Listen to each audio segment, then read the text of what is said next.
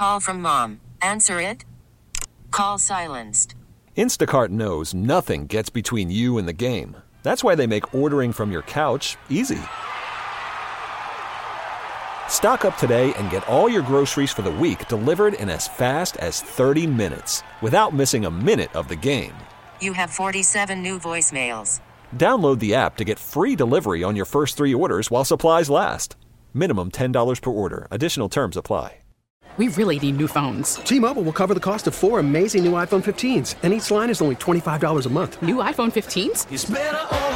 Only at T-Mobile get four iPhone 15s on us and four lines for 25 bucks per line per month with eligible trade-in when you switch.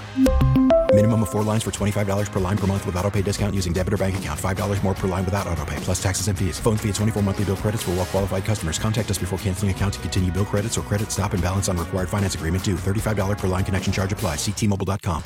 Guidance is internal. Ignition sequence starts. Five, four, three, two, one, zero. All engine running. Liftoff. We have a liftoff. Permission to board, please. Permission to come aboard. Permission to board. Permission to board. Do I have some permission to board that sweet mothership? This is the Permission Granted podcast. Here's DA. Welcome inside the PGP, the Permission Granted podcast. The show about the show, the show within the show, where we go inside what makes the DA show tick Monday through Friday, 6 until 10 Eastern Time, 3 until 7 Pacific. Also, the PGP is its own podcast if you want it that way. It comes up on the normal DA show podcast feed. But if you just want, because you listen to us live on the radio, just the PGP, that has its own podcast feed as well. Just simply search Permission Granted and subscribe there, rate and review. That helps other people find the podcast. Wednesday's show was highlighted by Metta World Peace, aka Ron Artest, joining us on the show in the final hour, and he was phenomenal. He was calm, he was composed, he was grounded. We wanted to talk to him because, of course, all the bad fan behavior littering the NBA postseason and he was front and center of the Malice of the Palace, where fans started to get unruly in Detroit against his Pacers team. They threw beer at him, and he just said, Forget this. I'm going into the stands to exact my own justice. And started punching the lights out of fans in attendance. Now, that got him and Stephen Jackson and Jermaine O'Neal significant punishment. And Metta had said that you know, he regrets it all because he had lost endorsement money and he was having such a good season and it totally threw him for a loop and he went into depression. But he also said that he made peace with the guy that he punched in the stands and that they're actually friends now, that he got to talk to him on the phone, understand where the guy was coming from. The guy was an Alcoholics Anonymous, so he was in a tough place in his life and that whole thing kind of bubbled over.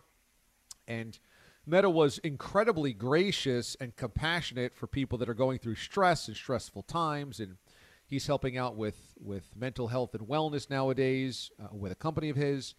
And he had just a really positive message, and that was all pretty shocking because Mraz, when you reached out to him yesterday, you said it was one of the easiest bookings ever.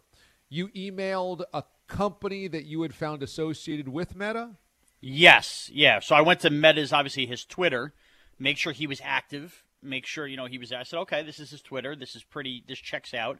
And he had a link in his Twitter to his company, uh, the Panda's Friend. So I went through there, and I, I've gone through this channel and way to try to track down guests before. And sometimes you luck out.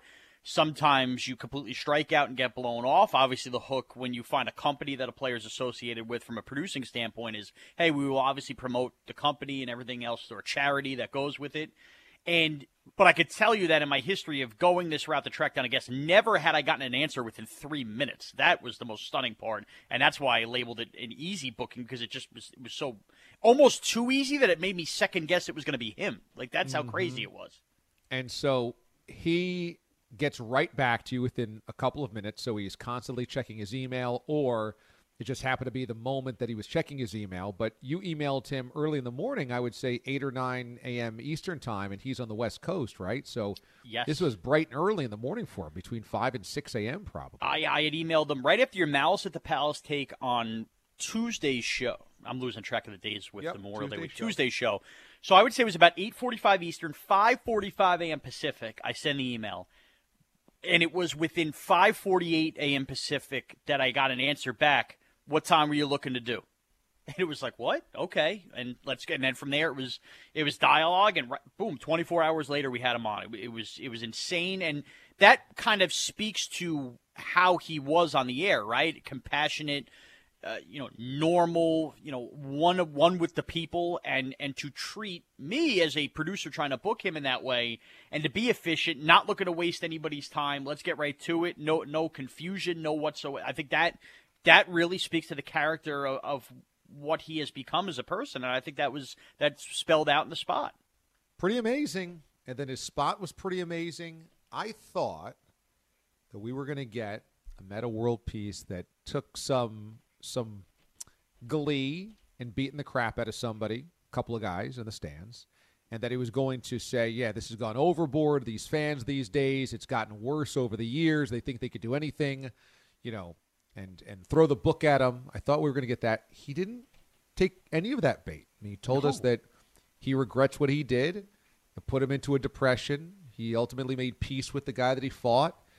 He said that there should be meditation or therapy or both for people that are stressed out and going to games. He said, don't conflate these bad fans with the rest of the fans because the rest of the fans are great. These are just a few bad apples. He separated the guy that ran onto the floor and slapped the backboard as just being kind of a goof. It has nothing, nothing bad, no bad intentions. And he just overall wasn't angry, frustrated, take the bait, and he said these people should just do community service because it'll change their perspective on on doing good in the community. So every angle that I thought he would take, he did not. So it was it was very surprising from that standpoint. Yeah, and and that's what made it interesting, right? Because I definitely assumed he was basically going to take a blowtorch to these fans and remind them basically who's who's boss and this is how you should act and this is you know the trouble you get into when you do this and he didn't and it almost in a weird way made it a better interview for me because it really opened my eyes because let's face it we've all had to take about how idiotic these fans are and here is the guy who's basically the poster boy for an athlete getting into a fight in this generation with a fan and he he's laying it out for you about the difference in each incident, the difference in each fan and why we need to think about what's going on in there. Lot totally took a different route, but I thought it was really eye-opening because this is somebody with true first-hand experience and as he noted multiple times lost a lot of money due to fan behavior and his reaction. And to lay it all out like that, be able to separate everything, I, I really found it eye opening, you know, basically with everybody having the same take on what's been going on with fans right now. He's not angry. He's not vindictive. He doesn't. He doesn't have any of that still left in him, seemingly, at least from the interview. I mean, he's a pretty cool customer, which is nothing you would ever say about Ron Artest. So, pretty amazing interview. I encourage you to listen back to it. It's available on our podcast feed. The full interview is available in both the best of and the full four hour show.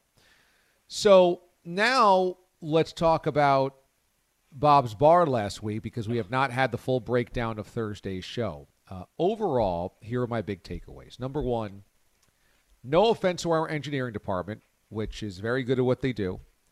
No offense to the sales team, uh, which are very good at what they do. No offense to our management, which is very good at what they do. If they weren't, we wouldn't have a nationally syndicated network and we believe they're doing a pretty good job because they keep promoting our show to better time slots. So that we, we do think that they have good judgment there.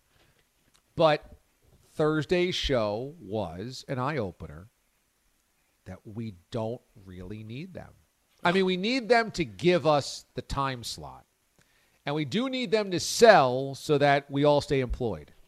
But in terms of executing a remote broadcast, which has always been the domain of well, it's got to make sense for sales because we got to pay for an engineer to be out there. The engineer has to be there with the equipment. They got to test the phone line. They got to make sure this and that and the other thing. And we got to get scheduling done. And engineer has to be here. And board op has to be there. And all of these other things, all these wheels that are always in motion. We decided to do something. We already had our remote broadcast equipment because that's how we've been broadcasting for the last year plus because of pandemic. We knew how to set it up because we've been doing this. And lo and behold, the show went off without a hitch, and we did it from the backyard of the home you grew up in at a makeshift outdoor bar.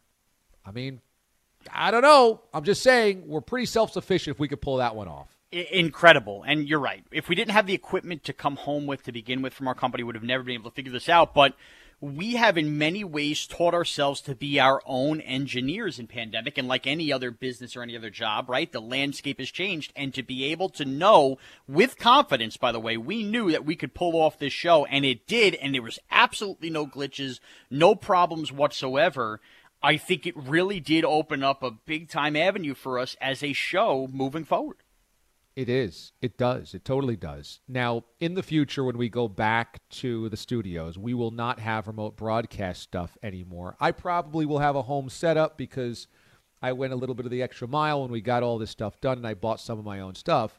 But you'll end up turning your equipment in. I'm guessing Bogusch will turn his equipment in.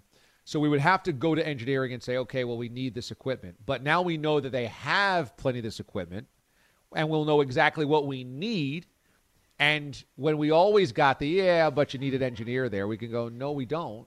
We don't. And that's always been part of the problem with doing remote broadcasts. It's, well, the engineer has to go out there to test the line, and the engineer has to be out there to make sure nothing goes wrong, and they got to make sure they have the equipment. And if we can do all of those things, which we did on Thursday, which, as you said, we become our own engineers over the last year plus, it removes an enormous obstacle. We don't we don't need anybody to be there holding our hand or be the lord of the equipment. We can just do it ourselves, which means that there's a lot of new ground that we can cover. Yeah, I mean, we could be doing them from apple orchards outside your house. We could basically be doing it from Pete's Boardwalk. We could we could show up to the Bogusch house and interview the landscapers and do it right next to where his weeds are getting whacked. There's plenty of avenues yeah. to open up. Maybe some real bars we could go to and not the yeah. backyard version. There is plenty of that, and I'm excited for it. I'm excited for the next page of the DA show where this Bob's Bar thing could be revolutionary for us. Just like your Facebook live broadcast of the Long Island Flag Football League was revolutionary for that league in doing broadcasts now, the DA show itself could revolutionize itself. So I really do think that that's true. And it just it becomes a, a two pronged approach. Number one, management just has to be okay with us taking those types of chances. And in this case, they largely were because we're kind of our own entity. Um, and number two, so if we just said like, okay, now the next version of this show is we're just going to do it from like a Starbucks outside of Bogusch's house. who knows what they would say? They're like, ah, oh, no, we can't do that or whatever. But so they have to still green light it, hypothetically. The second part, though, is that I felt very comfortable with doing it this way because you also had a dedicated backup. That if it didn't work out there, we could quickly scurry into your house where you had been doing the show every day. That won't always be the case moving forward. That's true. That's true. Other than that, though, when we're on Radio Row, when we're in Boise, when we're on a Final Four week, when we've done these remote broadcasts, we've always had a dedicated engineer there to watch over everything and make sure we stay on, you know, stay on the air and the power strip and the, the equipment and the dial up and the, all of the stuff is taken care of. I don't know. No offense to those guys, but it didn't seem that hard, Mraz. No, and I really I don't want to take shots but I can tell you whether it was with this show or with other shows I worked on locally in New York, when you go on the road and you do these shows with the engineers, it they always basically put on an enormous song and dance. It doesn't mean their job isn't hard, and it doesn't mean there aren't other issues compared to being working outside of home, but I always shook my head and been like, man, that must be real stressful. At least I'm focused on this. Let's worry about it. And then after pulling off this engineering job, I do have a little bit in the back of my mind of wondering how much of this was an overanalyzed show from every engineer that I've put on where they've overly freaked out where there's just no need to freak out and that we were going to be totally fine on the air. You know, I think it's because for an engineer, their only job is to make sure that you get on the air. And if you don't, if there's any blips or what have you, that's it. There's hell to pay. For us, there's less hell to pay because that's not actually our technical job. So we were kind of it's you know it's like Taysom Hill uh, running a wildcat offense or whatever. It's like yeah okay he can run out, split wide, catch a pass, but he doesn't have to be Julio Jones. Then he can throw a pass. Well, he doesn't have to be Drew Brees. He just has to be a little bit of everything. That was kind of we, the pressure was kind of off for us in this. That's true. That's true. So if you think less about it, you're less likely to worry about it and thus make a mistake. Yeah, and also, uh, this is going to sound terrible, but there is a need to validate your own importance, and so this happens in every company all the time. You you run into interference to try to get something done because the person that can get it done needs to keep that domain theirs to make sure that they remain employable and vital to the proceeding and keep their job. So when we go out to remotes, if the engineers are like, "Oh my God, anybody could do this. I mean, a monkey could plug this in. This is this is easy. You guys could do this." Well, suddenly it makes them expendable. So they, they you know, they never really wanted to admit that. you, you got to make it more con- convoluted than it is. Yeah, and I guess I start to realize too how many these engineers are really just in these trips for the free lunch and the free food. So I guess that's also part of it. So that was the big takeaway. The second big takeaway was it could have been a day where nobody showed up. I mean, again, it's just a bar in your backyard, and it's it's not like we had paying customers or some type of marketing push or something. And it was like the perfect amount of people all day long. The Bayou Bears showed up at 6 a.m. Your mom and dad were outside at 6 a.m. watching the proceedings from the deck. And then, you know, you had Foxy show up with the uh, with the bagpipes. He showed up to play those.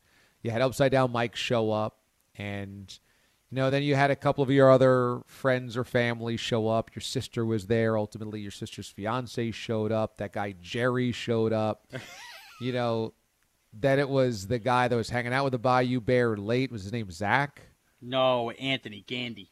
Anthony showed up. So there there was kind of a consistent then of course Pete the Body and and Boga showed up, then your neighbor showed up. There was a pretty consistent like 6 to 9 people throughout the entire day.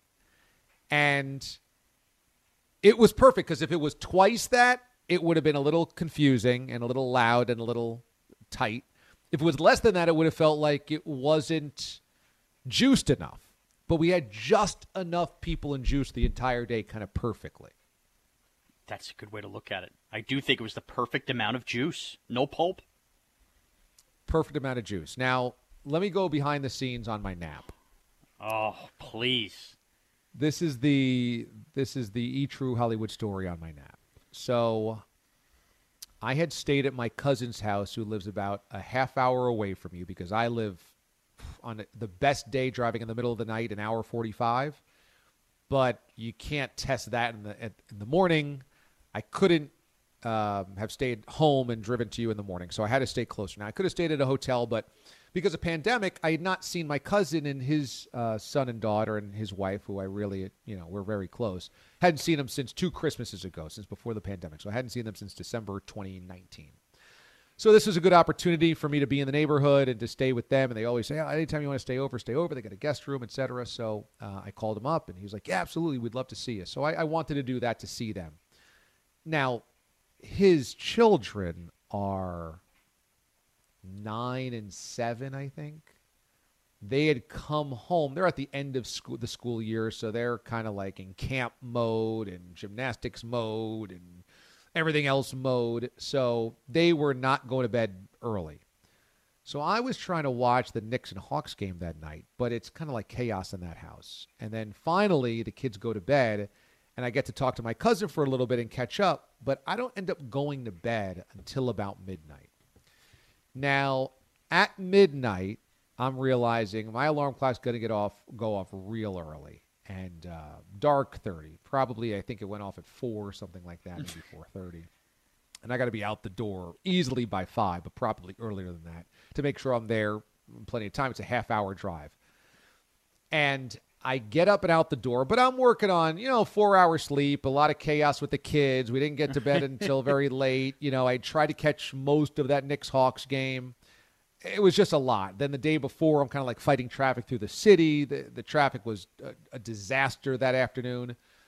So I was just kind of exhausted anyway. So I wake up I end up pulling out of his uh, development, but to get to the highway, Google Maps took me to a point where a street will be built in this new development, but was not built yet. And so I was like, oh no. It's a relatively new community. So I had to double back the other way, and it it it doubled my time to get to you. So now I'm racing, and I'm like, oh god, this is bad. Got nobody in the car with me, so I can't call you, I can't text you. I just got to like make sure that I'm there on time, and I get there at 5:58. I pull into your house at 5:58 before 6 a.m. So we're already scrambling. You know, we're trying to. I didn't uh, hear, remember the the feed in the first segment.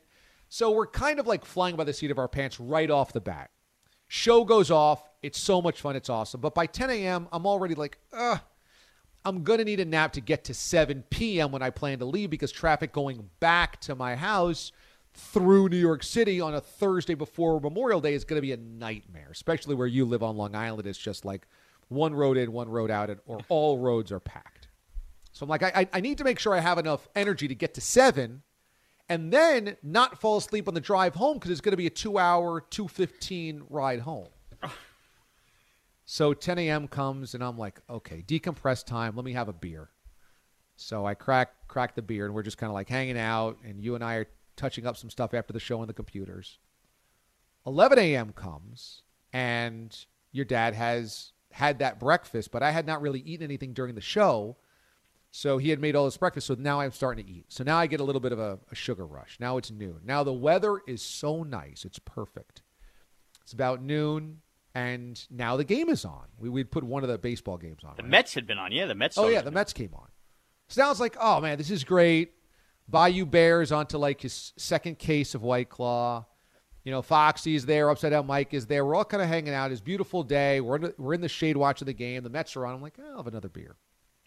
now it's about 1.30, and I'm like, uh, I'm in no man's land here because I need to fall asleep now because we've got the bet coming up at 4 a.m. or 4 p.m but I'm not really tired yet because I got my second wind. So what do I do?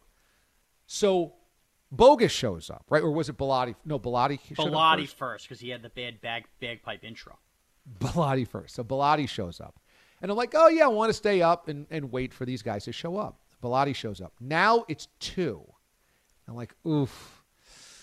Now I'm really, I'm, I'm, I really made a mistake because I should have taken the nap earlier. And now it's like, okay, well, how much of a nap can I get in here? Half hour, 45 minutes. Again, the bet is on at four, and I've already promoted it. Put it on social media, everything. At 2.30, I'm like, I have to lay down. I just have to. I'm not even tired right now, but I have to lay down.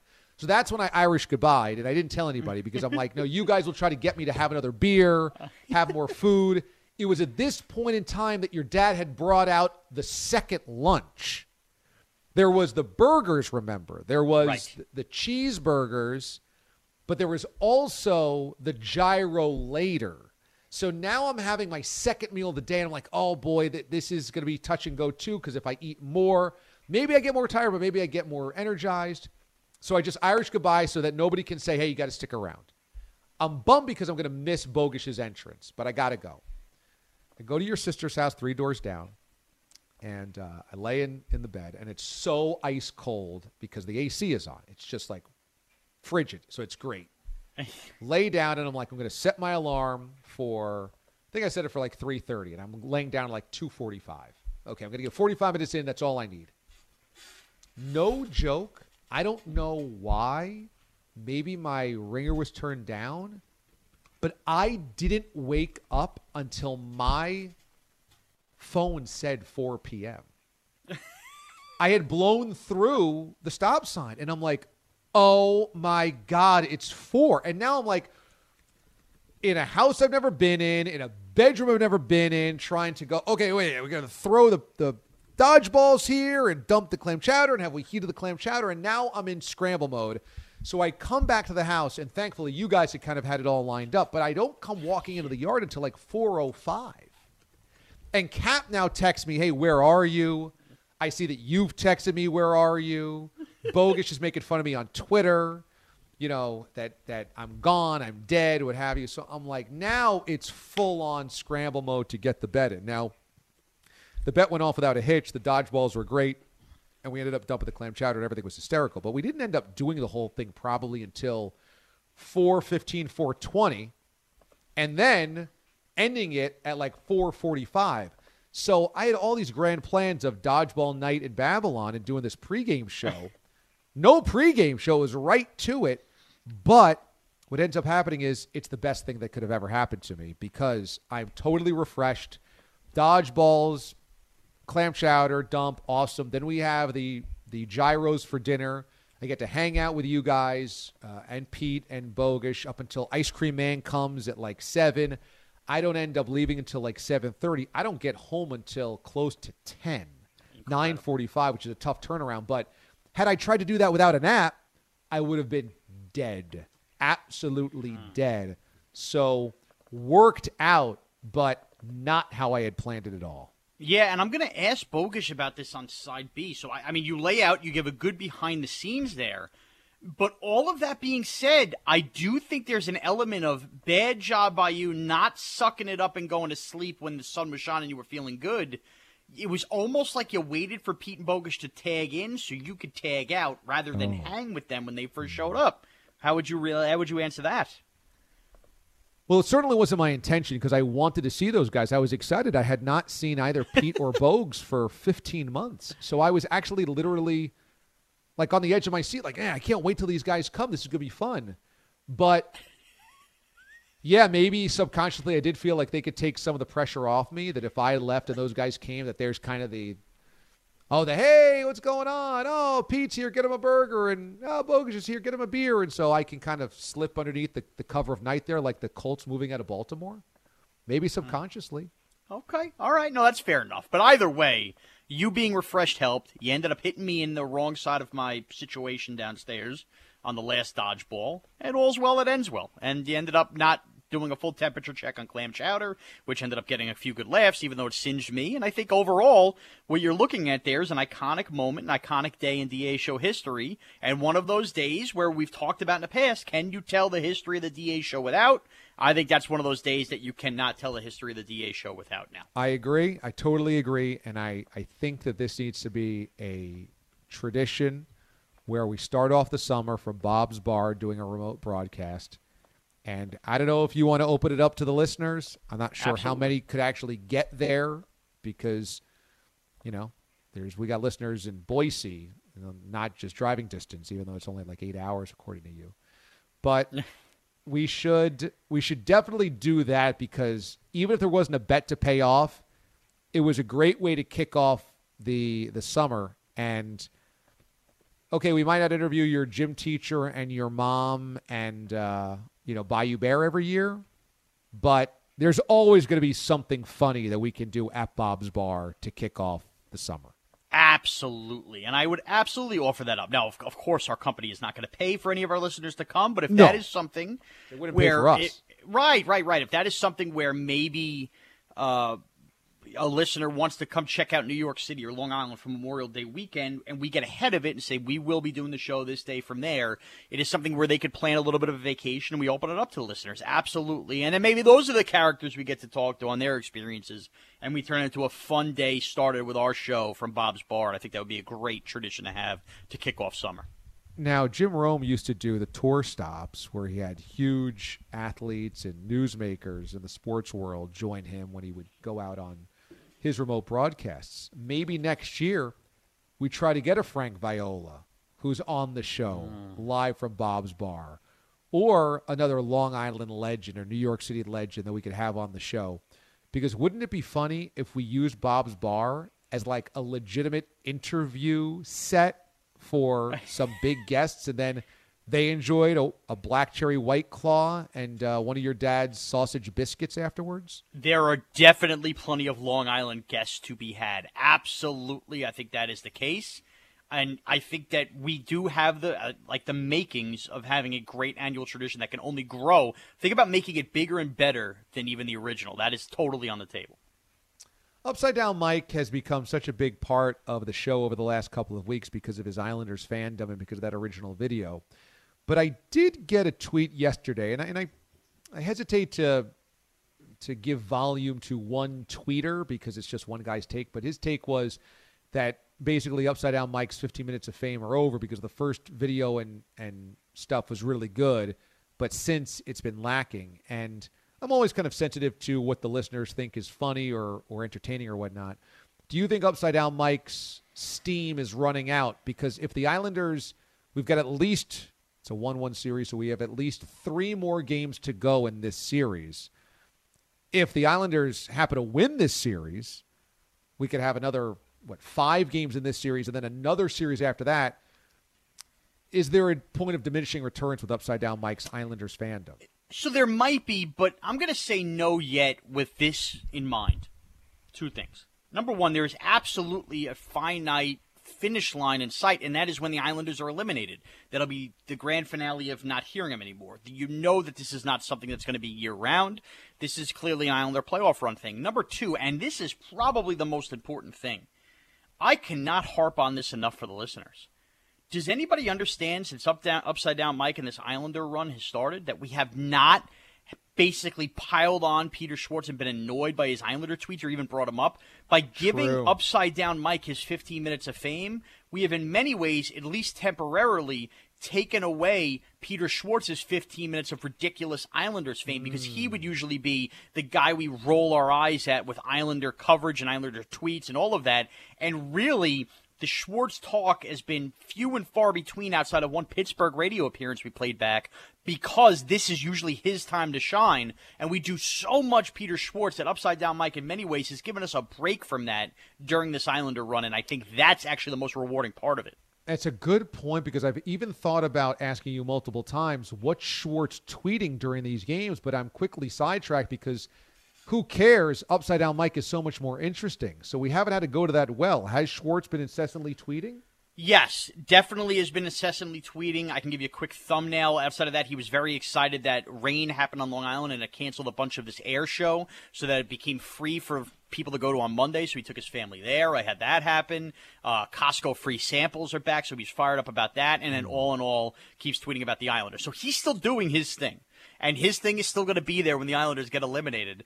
But his thing gets more annoying, and I think would actually aggravate us and take away from the fun as the Islanders are on a playoff run. So I would rather not give him that attention and give it to an upside down Mike. And then when the upside down Mike train dies, when the Islanders die, we go back to whatever Pete's tweeting about his son winning lacrosse face-offs or whatnot. So no Canadian bacon's actually, or I should say, Canadian bacon taking over for meat on the bone has actually been a huge win. You think for us mentally and the listeners? Yes, absolutely. It just it breaks it up. It's like it's like putting a, a baseball player that you know you're tired of watching strike out on the injured list for a month, and then he comes back and you'll be rewarded again. You'll cheer the home runs or whatnot. We'll be rewarded again with Schwartz stuff, but Canadian bacon, upside down, all of that has helped us take a breath and not have to go down that well during this Islander run. So you're out on Friday, a little Legoland, you said? Not Legoland. I am taking. Uh, we are taking my daughter to Sesame Place. Big Oh, Elmo cool. fan and all of that. So that's one of those you know kid parks. Now that you know pandemic kind of is winded up from a you know group gathering thing, we think uh, it'd be cool to take her. Two hour ride, it's a little north of Philly.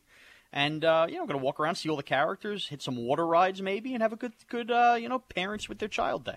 Yeah, Sesame Place was one of the first places that we went. Uh, the Amendos went uh, when I was really young, just me and my brother before my sister was even born.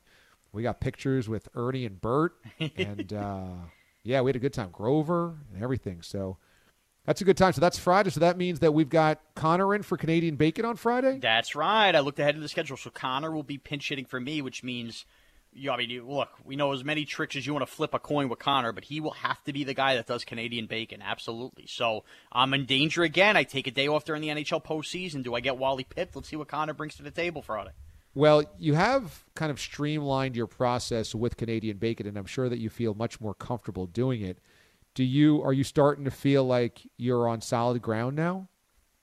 I do, I do, because even whatever you guys, it, I've mastered the idea of whatever you guys hate and can't stand, you can't, you still can't help but love. Even when it comes to the Italian restaurant, I think I've I found a good wavelength in that. That even when it's terrible, the show embraces the terrible, and that makes me feel like I'm on good ground. Yeah, we do embrace the terrible. In fact, the more terrible, sometimes the better for you.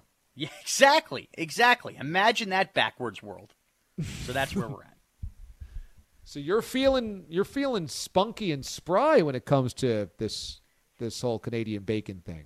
But what can haunt me is Monday. If we get to Monday and Connor is basically throwing a no hitter on mm-hmm. Friday, and then you guys have two days to relive because you, are not. I'm not right back out there the next day giving you a Canadian bacon to make you forget. Connor and the rewards of Connor will last through the weekend. I could be in for a rude awakening on Monday, but I'm trying not to think about that. I'm just living in the glory of now. Uh huh. It's true. Connor ending the week with a big, a big, uh, big day. Yes. That could be yes. tough for you. They're very tough for me. Very, very tough. And is this a stress at all for you doing Canadian Bacon no. Daily? Actually, no. I, I love it. I I love it. First of all, you know I'm a ham, so I love anytime the attention's on me on the show. So uh, I I look forward to it because it even helps me when watching these NHL postseason games to just think of them in a different light. I'm constantly thinking of good puns. I'm, I'm really trying to make sure I have good stats that I can throw in their serious stats. Uh, Canadian Bacon is not, I don't think of that as a stress at all. I look at it as a very rewarding segment that I, I look forward to every single day. I'm excited to break out my pad and type out exactly what I'm going to type out and, and give myself a little script and have some fun with it. I love okay. it. Okay. All right. Very good. Well, Canadian Bacon's been a win recently. And, uh, yeah, one more for you this week, and then Connor takes it over on Friday. So, side B, Bogues, I'm sure you guys want to do even more of a deep dive on the Bob's Bar broadcast. Absolutely, and I want to get his thoughts on your uh, your nap explanation in a second. Yeah, too. I'd like to know Bogusch's. You know, and I just I wish I had more time with Bogues. uh, you know, I really and and Bellotti too, but I haven't seen those guys in more than a year and it's so rare to be able to go out and socialize with them that we had that chance. And then you know it's like well we got work in the morning and everybody has to drive and you can't hang out too late. So it was fun though. We only had those guys for what maybe four hours or so? Three right. or four hours? Yeah four hours i think was the tops number. But it was a good those were good value four minutes. That was a deep nba roster. Bogusch gave us good minutes off the bench as did Yeah. Bellotti. He really did. Yeah. No Bellotti was great had some good laughs and i don't know i mean how about just seeing Bellotti come right in and then crack his first beer that was he so was right into refreshing it and he brought some black barrel jameson as well yeah was he brought it. your dad jameson black bottle jamo for the bar That was a good job by Pete. And then uh, Bogey brought in a bunch of hot pretzels from Philly Pretzel Factory. Those guys came ready to play. Yeah, they did. I didn't realize that's what Bogues brought. Nice job by him. When I awoke from my nap, I saw the pretzels, and I thought that maybe Bob's Bar had provided those, but Oh, AB did. That was all the DA show crew. You brought a s'mores set. You had a, you had a grand old time too. Everybody was like uh, like go to a beauty pageant. Gifts were just being showered upon the bar. It was unbelievable. Yeah, everybody needed to bring something. I brought uh, Nancy a hanging plant based on what you said about Mother's Day gifts, how you always get her a hanging plant, right. and that That's she's right. really happy, and that's why I, I brought one for the house. And then I got Bob the uh, the s'mores set. So I don't know. I know That's you guys already have been fi- used. Oh, cool. So you guys had the fire pit, and I thought maybe you could make a few s'mores out of it. That was used yesterday, as a matter of fact. So we've the s'mores have already been made. Nice. Pigs around. Excellent. Well, um, I can't wait to hear uh, to hear Bogues' breakdown here of Bob's Bar Day. Here we go. How to do? It's Side B, the PGP. How are you? It's Sean Mraz, host of Side B, executive producer of the DA Show, joined by the Bogeyman, Andrew Bogusch. Bogusch, hello. Hey, Sean, how are you?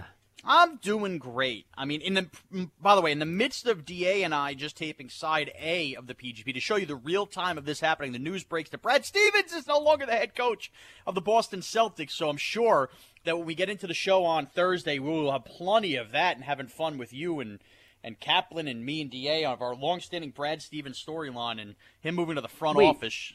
Oh, okay. I was like, it sounds like you don't know the other part of the story. No, He's no, no, getting yeah. a promotion. Yeah, no, I. But that's Okay. all. That just adds to the the hystericalness of all of this. Absolutely. So, but I don't want to. I don't want to spill anything on the PGP or spoil anything. I do think our first reactions to all of this should take place on the show, where Kaplan can chime in on the G chat and Da can have his takes as well. We will have a lot of fun with that. Uh, but yeah, Brad Stevens going to the front office, unbelievable. Now, more importantly than the Celtics, we had the show at Bob's Bar. You make your first ever appearance at Bob's Bar. We just talked about, by the way, coming with the pretzels in hand. Power move by you. You brought a bunch of hot pretzels. I thought that was great. You brought some Kona Big Waves. You know that's a big beer at that bar. We had a great time. Da gave a long explanation inside A about how he just finally, after only four hours of sleep, needed to nap. I poached poached the question back to him, posed the question back to him. Did he kind of feel like he was just leaving you and Bellotti's, you know, baton handing to take over entertaining everybody? And should he have been better conscious about napping earlier to be prepared to hang out with you guys longer? Your reaction? Hmm. Well, I don't think he, me and Pete don't matter. I mean, my concern in the moment was because no one knew where he was. I don't know how much you stressed that like Oh, during your conversation, but it wasn't like, oh, DA's napping. I walked in, I sat down, Pete was already there and had been there. Opened up a can of beer, had a pretzel. All of was like you know, doors open, people went in and out. The the gate opened in the street, and I went, "Where's Da?" And that seemed to be like to trigger everyone. Go, "Oh yeah, where's Da?" Like he really did just disappear. So like there was confusion as to like where exactly he was, what he was doing. But me and Pete didn't matter. What mattered was because you know how I'm anal. Like all of a sudden it was like 3:26, and we had told people to pay attention at 3:30, and there was no DA, and we were not set up. There was nothing. So like I was just nervous that whatever audience had been lining up on Twitch or wherever was going to bail because what were they going to do for 15 20 minutes when we found DA revived him washed him clothed him and then set all the technical stuff up so that's all I cared about Oh, that's that's a fair point. It was Freak Out Central. In the process of that, my wife had picked up a dodgeball that had been mailed to my house, which was ten minutes from Bob's Bar. We had had to heat up the soup. Yeah, basically, he left us with the cans. He took a picture. Of it disappeared. We did take care of everything, and the show did go off without a hitch, which which was fascinating. Now, the other part of this I needed to ask you about. So you're not annoyed by the nap time. You were fine. We could bury that lead. I mean I would ask though like why he only got 4 hours of sleep the night before Yeah, he was Like, hanging why out was his he up so late? Yeah, he was just hanging at his cousin's house. He explained that he hadn't seen the kids in a while. But I mean, and and Bogusch. This is true. True stories. We're setting up the show. My parents had gotten out there at about four thirty in the morning. You know, they wanted everything to look right and look nice. It's their house. They know there's gonna be cameras on and everything like that. So I showed up at their house at about five to make sure I had everything set up. I was, you know, kind of trying to engineer it. Da told us during midday he showed up literally at 5:58 with us going live at six. He didn't have his laptop set up. Uh, I basically had one microphone. I basically pitched to him too. I said, "Do you want to just take my mic and you just start the show and you know maybe we share the mic and this will just be chaotic?" He so calmly, with 90 seconds until airtime, is just plugging in his mic. Like it was the most calm ritual I'd ever seen from somebody, a radio host. And now he didn't have his laptop set up, so the first segment, if you notice, we shared a camera. It was on separate Oh, cameras. yeah, I from that noticed. point going forward. But other than that, he set up the headphones. We had the everything. And when it was time to say, you know, Happy Thursday from Bob's, he was there. The guy had basically been two towns over six minutes earlier, had set up everything. It was unbelievable, Bogusch. Yeah, everyone's different. I, I could not have handled that. I would have been frazzled. I would have made sure I was there early, not late, so not like nothing could have happened and made that situation unfold. If it did, I would have come barreling in to your backyard like the lady who knocked the bear off the wall and stunned eh. to a news on Tuesday and just like thrown my stuff down. I would have had no beginning. I would have, it would have been a mess. I would have not seamlessly thrown through all the towns and who's listening and what kind of spaceship this is. Like I would have been all over the place. But he's I don't think I'm telling stories here. Like there are often times where I'm like, his Zoom is not on, and I'm like at 5:57, and I'm like, where's Da? We're about to start. So I think this is just the way he rolls. So it seemed different and weird to us, but not to him. Unbelievable. Now, you were not with us for the show. You were back in your home, which is also on Long Island, not too far away. You know, far, but not not too far away. So you got to watch everything and listen to everything unfold and join us and saw all that. And then you obviously showed up and saw the wreckage afterwards of people passed out after 24 White Claws or not passed out and keep pounding them. What was your favorite part as a listener slash viewer of the first ever Bob's Bar Show? Oh, as a listener, oh, that's tough. It might be. See, we should have done this. I had this thought too over the weekend. We should have done a taping like on Friday when this is all still fresh in our head right away. Because I don't want to miss something that's kind of faded in almost a week. But I would, I would think your gym coach was um, was my favorite because he was just so perfect. He had a great memory. He looked like a gym teacher. He sounded like a gym teacher. He tore you to shreds. I mean, he was he was basically perfect. And like that's the way all of the guests should have been and he was the best guest of the day. He was great. He, okay.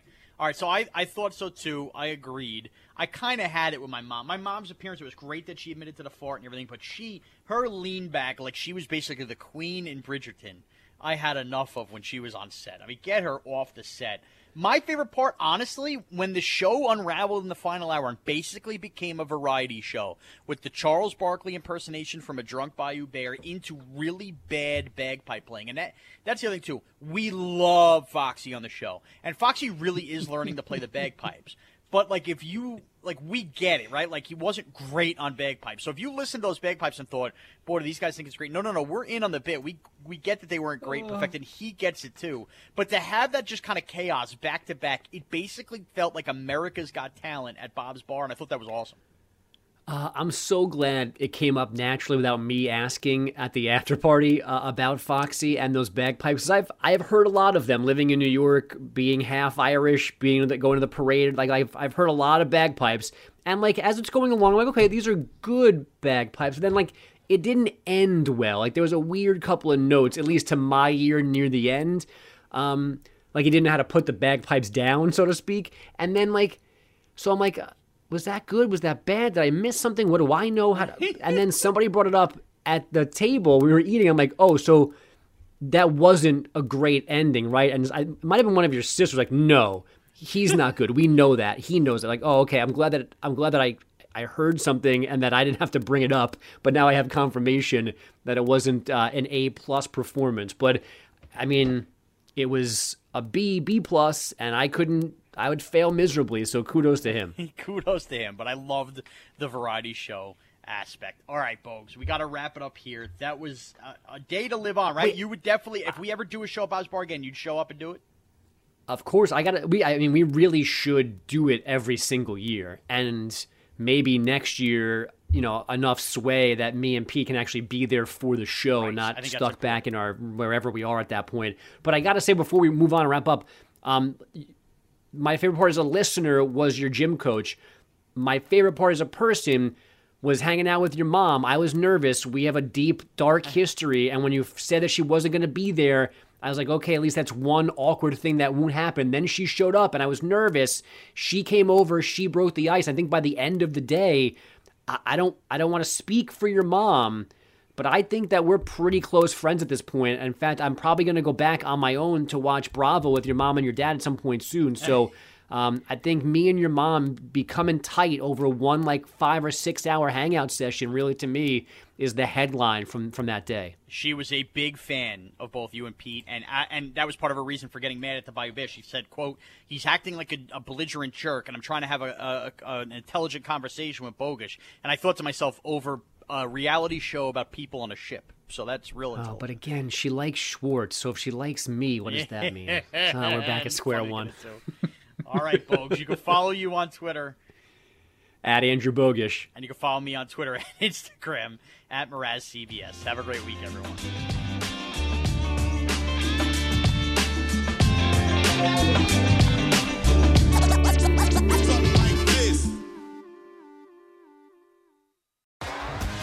T-Mobile has invested billions to light up America's largest 5G network from big cities to small towns, including right here in yours. And great coverage is just the beginning. Right now, families and small businesses can save up to 20% versus AT&T and Verizon when they switch. Visit your local T-Mobile store today.